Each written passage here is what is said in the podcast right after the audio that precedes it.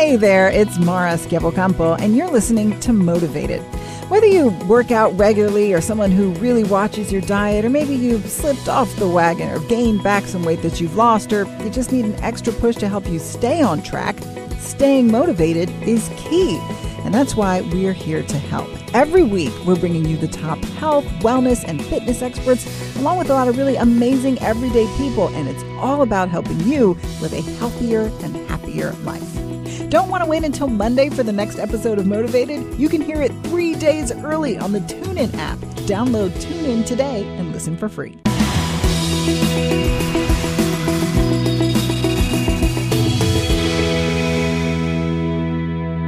So today we're going to talk about two really important things: um, emotional eating, which I think we can't talk about enough because um, few people, I think, have issues with food that are tied to hunger. We can get into that, but I think most of our issues with food are tied to our mental state, um, and then also our peer group, which I find to be phenomenally important. Um, and it's something that I think a lot of us underestimate or aren't necessarily aware of is how important our peer group is to influencing us. So we have two really great guests here, um, amazing credentials who, who speak to this issue very directly, both of these issues. Nancy, I want to start with you. Introduce yourself because you're both so accomplished and you have this like list of credentials. It's a mile long, and I don't want to screw anything up. Nancy, tell me about your practice. Um, so my practice is based in Long Island and Manhattan. I work with um, mostly women from the age of 16 up until 65, 70 um, really for people who are struggling in one or more areas of their life. In this case, food um, and their body image. You're a, you're a psychotherapist. Psychotherapist, social worker by training. And I really focus on helping someone where they're stuck and really helping them sort of overcome and embrace a much larger, um, happier life. Okay. Um, Nancy Schandler Karan. Yes. And Mindy Gorman Plutzer. Tell yes. me about your practice. Well, I'm a board certified health coach, certified eating psychology coach, and my practice is based on the functional nutrition and functional medicine model. So we are looking at the whole person. Uh, I work with women and and men. Um, my practice, honestly, is primarily women who have a burning desire to transform their relationship with food from one that has been mired in fear and confusion to one that is joyous, loving, and free. Mm-hmm. So I have a really basic question, but I don't know that I know the answer to the question, even given my journey, you know, mm-hmm. of, of, going from disordered eating to a reasonably sane place. Um, what does a healthy relationship with food look like? It's a great question. Should I take you that one? Start. I'll finish. A healthy relationship with food is one where we are inviting in the wisdom of our bodies. So many of us struggling with disordered eating, before it even come, becomes an eating disorder, are all in our heads. We're totally disconnected from the beautiful wisdom of our bodies. What goes first out of that equation is hunger. We deny it, we fear it, we don't trust it. And once we start denying hunger, metaphorically, we're denying life Hunger is appetite. So it starts playing into our existence, the experience of, of our daily living. And we're just caught up in our heads. And food becomes uh, attached to morality good, bad, should, shouldn't. There's a lot of self judgment there. Right. A lot of guilt, a what, lot of shame. So, what, you, what, how would you define a healthy relationship with food? I think for sure, as Mindy said, getting out of one's head and looking at food as something that's nourishing and and good for you and enjoyable um, and doesn't have to be feared. But what does that look like on a practical level? Because I log all my food. So it's really and I weigh and I measure everything. But mm. that keeps me sane. Mm. But I would I can't even imagine a world where I could eat when I'm hungry, stop when I'm full, not weigh anything, not measure anything, not log any food and maintain my weight and my sanity. I cannot mm. imagine that world. And that's the and that's what we have set out to do. Yes. That's we that, run it. We we run groups now for women. Yes. Is that free? Is that freedom? That's the structure. Yes. That's the structure of the freedom promise. Yes. You know, the freedom promise really happened organically for me as I was embracing my own journey from disordered eating to eating disorders to recovery, and you know, reco- what does recovery mean? Embracing what was lost or stolen Well, what was lost was myself, my connection to myself. So as I was looking back and setting out to write this book, this blueprint evolved. The seven steps to stop fearing what food could do to you. And step three is eat when you're hungry, stop when you've had enough. But that can only happen when you are living a life of gratitude, when you've found your enough, when you're facing your feelings, when you're responding to stress rather than reacting to it, when you're bringing mindfulness to the table so that you can appreciate satiety, appreciate fullness, eat without distraction, when you can move in an effort to honor your body rather than moving to punish it over something you ate, when you can respect what food can do for you, look at it as fuel. And when you surround yourself with what truly nourishes, the people, places, and things, the, the what nourishes us most importantly is not in the kitchen. Mm. Now, I have found though that there are some foods that for me, I feel like they're not designed to be satiating. They make me feel like a shark that just had a taste mm-hmm. of blood. I just can't stop eating it. And so those foods I can only have a good relationship with if I don't have a relationship with them. So is but I know that gets into restrictive eating, but I yeah, can't no. eat one of a certain kind of cookie. I'm not going to say the brand name. I got to eat the whole sleeve. Okay, but I I want you to reframe that, okay? Okay. Because what you're doing is you are having a better relationship with your body. Okay. You're listening to your body. Your body is telling you this food is not good for me. Okay, so the healthy part of you is saying, well, why would I choose to eat something that's not going to make me feel good? That's empowered choice. Mm. It's not restricting. Mm-hmm. And that's where the reframe comes in. Mm. And that's where the sustainable results occur. Mm. That's very powerful. And I, what we have seen, um, particularly in the group that we've run together, women who are afraid of food, um, feel guilty if they've eaten it. And my one of my favorite exercises that we do is um, telling them they have to eat certain foods for breakfast. Oof. You have to have a muffin. You have to have eggs. You have to have cereal, mm. and letting them really. You see my face, right? if you told me I had to have a donut for breakfast, I would. I would not do it. So what we what we found is the fear mm-hmm. about doing that and the resistance to doing it and then the aftermath of recognizing what it felt like in their body. How did it feel to eat that? Were you satiated? Were you hungry soon after? What did your brain feel like? And really connecting mind and body to food and how it functions in the body. Mm. And it was amazing. It was amazing to watch. Now, one of the things um, that I've learned on my journey, I remember hearing once many years ago that if you're heavy, there's something that the weight is doing for you. Mm-hmm. It's protecting you from, you know, being objectified in a sexual manner. It's it's serving you. it's serving way. you in some way. Mm-hmm. That did not resonate with me. I was 90 mm-hmm. pounds heavier. I did not feel like that weight was benefiting me in any way. And I realized that for me, it wasn't the weight that was serving me, it was the food that was serving me. If I could have had the food without the weight, I would have much rather have taken that and mm-hmm. I wouldn't have had an impetus to change.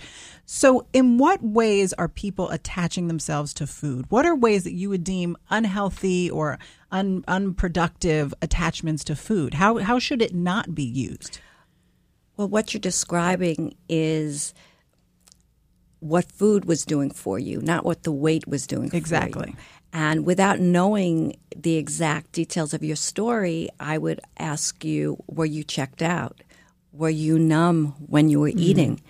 That very often is the purpose that food serves. Mm. Okay? Mm-hmm. It's it's self-soothing. Well, it felt it always felt like a vacation. Yeah, well, it's self soothing. like I could be at my desk, but if I had a bag of candy, it was like a ten minute vacation. Yeah, so right. it so that's when the self soothing behavior becomes self destructive. And it really is getting in touch with your body. You know, there's a phrase, um, halt before you eat something. Are you hungry, angry, lonely, or tired? Because if you're not hungry, physically hungry, then you're feeding something else. So then here's the question. You get to that place and I and I have gone through this this that exercise many times. I do it all the time. Mm-hmm. And you say, okay, I am, I'm not hungry. I'm actually really depressed because my, my parents are sick. Mm-hmm. Um, so what should I do about it now? Because this food is going to give me instant relief. Mm-hmm. And then what happens after? Right. Then what? Right. It's it's initiating the pause it's initiating the pause. Who do I want to be? How do I want to feel? What can I do in this moment to make me feel better that is not going to be self destructive? So, what are some coping strategies? What can you replace? Because if you take something So- away, you have to put something in its place. So, connection. Connection with yourself, connection with another person. So, take a few minutes and write in a journal. Meditate. Get back in touch with your own self. Reach out to a friend, reach out to a therapist, reach out to a support, you know, a recovery partner. Um, I, we always recommend that people go through a transformation with other people alongside of them. Is there value to um, foods that won't throw you off? Won't throw you off your what your goals are? Let's say like a bag of carrot sticks or some popcorn. If in that moment you need to eat something, is there value in a healthier substitute, or are you still feeding the same neuroses? yeah, I, I very often recommend replacing the ritual with a healthier ritual. Okay, if you absolutely positively need to eat that cookie, okay, ritualize the binge. In other words, honor it, honor the fact that you need it, honor the fact that we're at this moment, in this moment, this is the best I can do. Take the shame away from it. I'm, I'm getting And- so emotional when you're saying that because that is such a loving approach. And uh, we, we both tell people sit down, get a plate, Yeah, beautiful. plate. enjoy that cookie, every bite of it. Just enjoy it. and put it on the most beautiful piece of china you can find in your home. And instead of eating out of the bag, put the cookies on the plate. Right. And and besides honoring yourself and what your needs are, you see that you're not going to eat as many cookies as, mm-hmm. as you would have if it was a shame-based Right. behavior. We always want to take the shame away, and and and uh, deprivation should never be a part. No. But what that says to me is that afterwards, you can move forward in a positive Yes. space. Yes. Because you're saying, I did the best I could. Yes. It did in the moment. I did the best I could, and and if you are approaching it lovingly, you're going back to step one: the gratitude, the facing your feelings, and finding you're enough. In this moment, I am enough. I think that inadequacy is a big part of someone's struggle with food and their body. And the goal is to replace food with self love and self care. Because is that what it's feeding? Is that what Yes. the, the binges Yeah. are Yes. often feeding? Yes. Let's talk about peer groups. Um, something that I learned when I started, so when I began exercising, all of a sudden I'm surrounded with people who are doing the same activities, mm-hmm. people who don't think it's crazy to come to a boot camp class on Christmas morning, people who, when you um, want to get together, it's for an activity mm-hmm. and then a tea or a, a breakfast. Mm-hmm. All of a sudden, I'm seeing the world through a different lens because I'm surrounded by all these people who are living a different lifestyle and for great reasons. They're not pinching their waist saying, ugh, look at, they're like there because they want to feel strong and they want to fuel their body in the right ways. That was so powerful for me. Mm-hmm. Mm-hmm. And it encourages you because you, you know, if you're at breakfast with a group of people who are ordering, you know, great options, you don't want to be the one ordering the sweet potato fries and the chicken fingers, right? it's a lifestyle. It's a You're about- it's a lifestyle. lifestyle. Why is the peer group so important? I'll let you speak. Okay.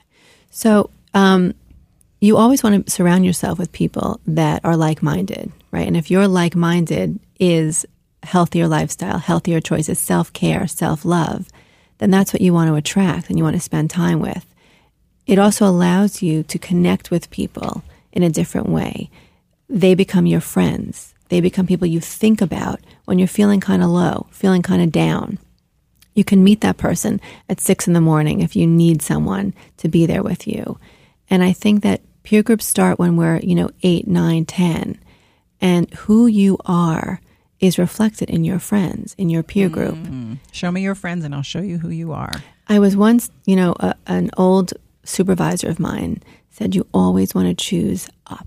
You always want to choose friends who are smarter, more ambitious, um, successful, because they're gonna they're gonna pull you on mm-hmm. days when you don't want to be pulled. Mm-hmm. And it's really you look in the mirror, and that's who your friends are. What do you see in the groups that you run? How how do they benefit one another? How do people benefit one another? It's it becomes so dynamic. Back when Nancy and I started the group, Well, t- tell me about the group. Okay, well, the group was was structured after the steps laid out in the book, and it was going to be an eight week group. It morphed into a 10 week group because the dynamic was so tremendous. The transformation was so great that the women just wanted more. How many women? We limited to six. Do they know each other prior to starting? Sometimes. And what are what are the what's the demographics in terms of age and kind of lifestyle? What do you see any commonalities? Well, we like there to be commonalities. Um, my first experience doing a group on my own um, before I started collaborating with Nancy was I kind of just pulled a group together because I was so desperate to get this work out there. Mm-hmm. It really didn't work. Right. The women were coming from all different. Mm-hmm. Not it wasn't even about lifestyle. It was just mindsets and their goals were very different. So we try very hard to make it a cohesive group. The very first rule of the group, though, is confidentiality and no judgment. So how do you decide how to pair people? You know, if you, before you were getting this disparate group, yes. how now are you uniting them? Well, I think the first criteria is they're group ready. They're really prepared for a group to open up in front of other people, to not be concerned about someone judging them or talking about them when they leave the room. Um, so they have to be group ready. Oftentimes, they really need some experience in therapy because it really is um, a pretty profound journey for them. And then, really, commonality, you know, whether it be age or background or whether they work or they don't work, they have children, don't have children. So, little pieces that kind of would bring them together to to relate to one another. Yeah, I think life experience is very important, and there are, there are definite different schools of thought in this area. My experience, personally and professionally, is that lifestyle commonality it matters. It's important to the cohesiveness of the group. And what are the goals after those six weeks, eight weeks? What is it that you want them leaving with? A transformative relationship with themselves it starts with their relationship with food, but it ends with their relationship to themselves and, and their life and, and their, how they experience everything. I'm a big believer in how we do one thing is how we do everything. Mm-hmm. You know, our bodies, our lives are like an orchestra. You know, each system is uh, metaphoric to the sections of the orchestra. When one part is off, mm-hmm the whole orchestra is off. Mm. And so, what what do they? How how does the group setting help people get to that place? It gives them confidence. They know that their voices are heard. We coach them to use their voices because so many women who are struggling with a relationship with food are also struggling with their needs not being met not knowing how to ask for what they need. It's that's a, a pretty big common denominator. So we coach them to use their voices. I think it also helps tremendously when they see someone or hear someone going through something similar. Um, throughout the sessions, you know, someone will be sharing, and you see one or two or three other people nodding and saying, I get it. I've been there. Oh my goodness, that just reminded me of something else and their own past experiences kind of come together where they're desensitized to guilt, to shame. They really recognize they're not alone. Other people right next to them have been there or going through it. They also share victories together, which is really, really important. It's not just sharing the shame and the trauma, but also sharing, I did this. You know, I went home and I was really tired and I didn't reach for that bag of cookies and instead I journaled or I took a bath or I made a cup of tea. And they really rejoiced in each other's victories. And it was amazing to watch. Now, this may seem like a shallow consideration given everything we've been discussing, but this is very real that a, a lot of people listening want to lose weight. You know, they mm-hmm. want a better relationship with food. They want to be free from all of those demons, but they also want to lose weight. So, how do these steps yeah. help people in that regard? So, before we go there, I will. You had asked, you know, what can you expect to get out of it? Concretely, the people that went through the group, they don't have a scale. They don't weigh a scale for weighing themselves. They don't weigh their food. They don't portion out food. Um, they eat when they're hungry. They enjoy what they're eating, and they feel better. And their clothes are falling off of them. Because when the focus is on weight loss, when that's the goal, it can be counterproductive. The stress involved with trying to get a different body is sometimes more stressful and more counterproductive than the diet that created Yeah, and the it's a very problem. emotional journey because you don't It's lose very weight, emotional. you they get disappointed, Exactly. discouraged. Exactly. So, um, yeah, the desire can be wanting to lose weight, but until you discover who you are as an eater, it's very difficult to find sustainable results. I think that our, or at least, you know, going into it, the goal is not even weight loss. The primary goal is that you love yourself. Thin or heavy. But that's a tough pill for a lot of people to swallow. If they've been heavy all their life, their weight they've tied to so many things, from disappointments in relationships to acceptance from No groups. question. Because oftentimes that core ego has just not been developed. And so their um, self worth is reliant on how they look in the mirror. And so, how many of the people that come to you really want to lose weight, or are they all coming to you from that very high-minded? Oh, all of them. Absolutely.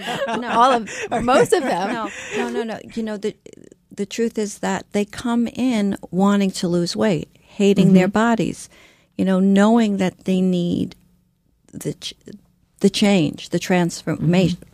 They think of it as change. I explain to them there's a difference between change and transformation. Change is something we do to attire. Transformation is is something that comes from within. Transformation is about you being, not you doing. So I start there. Um, you know, I also bring a lot of empathy. I spent the greater part of my life on a diet. You know, I grew up in a home, a loving home, wonderful home, but dieting was a pastime. Monday to Friday, we counted calories. with your family. Yeah, yeah. It was a family activity. We were on every diet there was. Now, did did you have a weight problem? My weight, I say in the book, I spent the better part of my life either trying to put weight on or take weight off. Hmm. You know, my disordered eating behaviors morphed into a clinical eating disorder. Mm-hmm. Which Where- disorder can I ask? Uh, you name it. Hmm. Okay, I either severely restricted to the point where I was two pounds away from being hospitalized, Wow. Or I was compulsively binge eating and I was consistently purging with laxatives for for my, most of my adult life until I was in my 40s. Um, 20 years later, I can tell you that this was a journey that was not only transformative but life changing. And I came to this work in an effort to embrace my recovery and to mm-hmm. embrace my journey. And now for me, it's about paying it forward. Mm-hmm. I have a story to tell. I'm very happy to share it. And um, I can only help you by letting you know that I get the fear. Mm-hmm. I understand the fear of who will I be when I let go of this behavior. Now, I have come to believe that I will never be cured. That my first mm. instinct when I'm ever, when I'm facing a moment of stress will always be to eat. Do you still feel that way? Do you still have those moments where you want to have a binge? No, I don't. I can honestly say I don't because I am tuned into the wisdom of my body. Mm-hmm. I listen now. I listen when it's whispering so that it need not ever start to scream again. And that you think the desire for a binge is a scream. Yeah. Mm-hmm. The desire for a binge is the desire to check out. Mm. The desire is not to be present for whatever reason. Mm-hmm. And and I'm going to go back to the self-soothing piece because we all need to self-soothe. There's nothing wrong with needing to self-soothe. But how can we self-soothe in a way that is not self-destructive? It's, that it's even how to give permission to self soothe. Mm-hmm. Because when I hear you say that, I'm thinking you don't have to live like that. Mm-hmm. Doesn't have to be that your go to place will be a binge. Mm-hmm. Mm-hmm. You can actually work through Well, it's that. always the desire. And I've gotten to the place now where I am able to say, what is this going to feel like afterwards? Mm-hmm. Mm-hmm. And this feeling is temporary. Mm-hmm. In an hour, I'm going to feel differently. So, what can I do to the, for the, the next hour to distract Right. myself? Right. So, I have gotten to that place, and that's huge for me Well, because I was never able to even fight the urge. Right. And now I fight and I win most times. But I've come to accept that that urge will always be there. Is that is It- that not the case? I don't is, think is there freedom on the like, yes, true we freedom? Don't, we don't subscribe to that. Yeah. We really don't. No. We really don't believe that that you have to struggle like that. uh, it's you know it's about metabolizing, reframing, and releasing. Metabolize, be aware of the thought, be aware of what's going on, the issue, how it's driving you. Reframe it. You know, I very often use the analogy of the, the story of the big bad wolf. You know, you tell the story of the big bad wolf to this beloved child, you tuck him in, you leave the room, and an hour later he comes out and he says, I'm so afraid of the big bad wolf. and what do you say? It's only a story. Mm. You know, so we've told ourselves these stories for so long that we believe them. Mm. We need to have faith that we can remove ourselves from that story just enough to let a little bit of light in. Mm. And in that light is where all the growth is. Because we believe the story is true. Yeah. It's just a story. It's just a story. So we reframe, and when we can reframe lovingly, as we talked about before, then we can release. And with that release comes forgiveness. And that's where the empowerment begins. And that's when we learn to trust ourselves. And when we trust ourselves, we can trust ourselves with food. Right. Mm. You had said something um, about it serves you, right? Your relationship with food serves you. Mm-hmm. And sometimes how it serves you is that you hold on to a story. Mm-hmm. And you don't actually have to. Mm-hmm. It's just a story. And you can reinvent yourself every day of the week. Mm, those are very powerful ideas. Um, so if someone wants the benefits of, of a group that can support them but they you know aren't in this area or they I don't know where to find the right you know professionals. Is there a way to create your own peer group that will support you and so, so you can support one another? What it's would a, you recommend it's a great question. Um, you know i believe and in, in, my practice i really um, integrate 12-step recovery. And so many people that come in are you know i will recommend you know 12 step meetings. So but now isn't that based on an abstinence model? Can i speak to that? Yes. You can. Okay. I have an issue with an abstinence model as it relates to food. Mm-hmm. and, on, and only food I. okay? I have great respect for 12 steps as it relates to alcohol and hold, hold on but i'm not referring to oa okay. I'm, I'm, not referring to oa um, mm-hmm. or any kind of abstinence. We don't believe it. Mm-hmm. we don't believe in deprivation. We don't believe in counting calories and, and weighing portions um, or days. Mm-hmm. yes or clean time.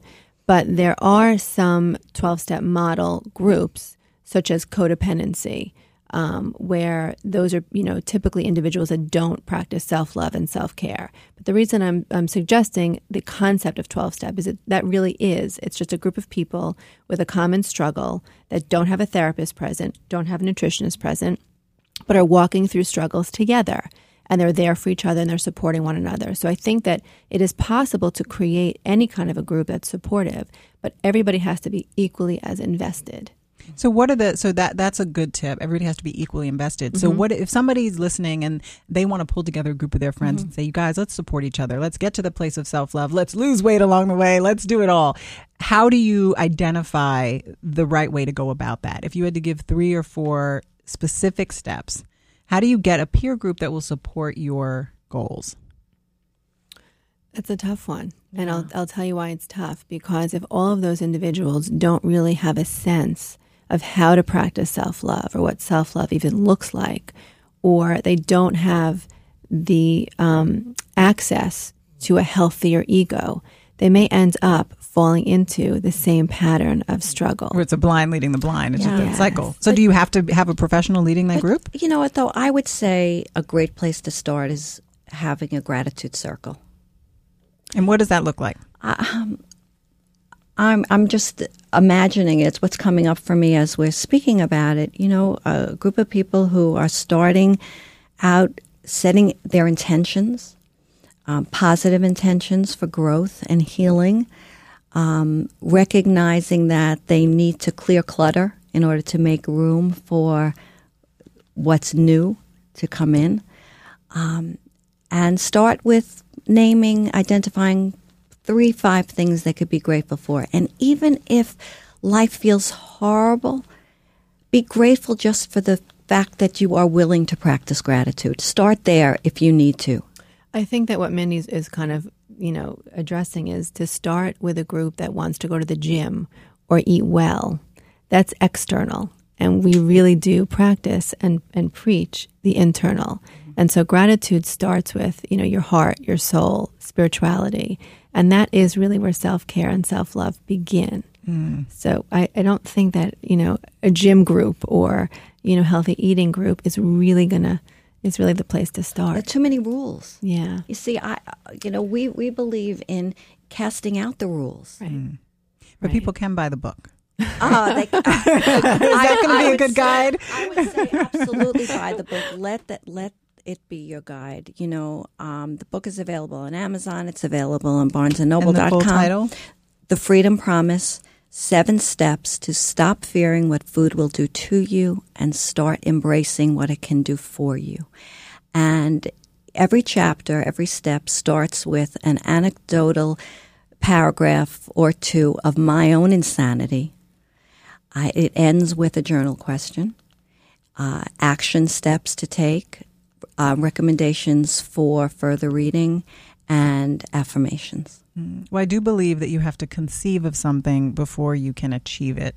And what you all are describing is something that I had not conceived of. Mm-hmm. So hopefully, a lot of the folks listening feel the same way. And thank mm-hmm. you for sharing that. It's like you just give you show me the promised land, right? So maybe one day I'll get there. you will. You, you will, will yeah. for sure. Thank you. You absolutely will. Just let go of the rules. Yeah, Mindy, where can people find you on, on social media or if yes, they want to? Um, my office is on the Upper East Side of Manhattan. I am available by email all the time, Mindy at thefreedompromise.com. My website is thefreedompromise.com. And I'd love to hear from your listeners. I, I love engaging like minded people. I mm-hmm. love speaking to people who think they might be interested in support as I said, I'm embracing my own journey and I'm paying it forward. Mm, that's a beautiful way to live. Mm-hmm. And Nancy, where can people find you? Uh, my website, nancyschandler.com. And can you spell Schandler? Sure. S C H A N D L E R. Thank you both. Thank, Thank you. you. Staying motivated is a 24 7 job. Let's keep this conversation going. Send us your questions by using the hashtag motivated or tweet me at MaraCamp. Help spread the motivation by taking a moment to give us a quick review. Just click the link in the description of this episode. New episodes post Monday mornings, and don't forget, you can listen to motivated episodes three days early on the TuneIn app. New episodes will post on Fridays. Download TuneIn today and listen for free. Motivated is a production of ABC News. Thanks for listening. I'm Mara Schiavocampo.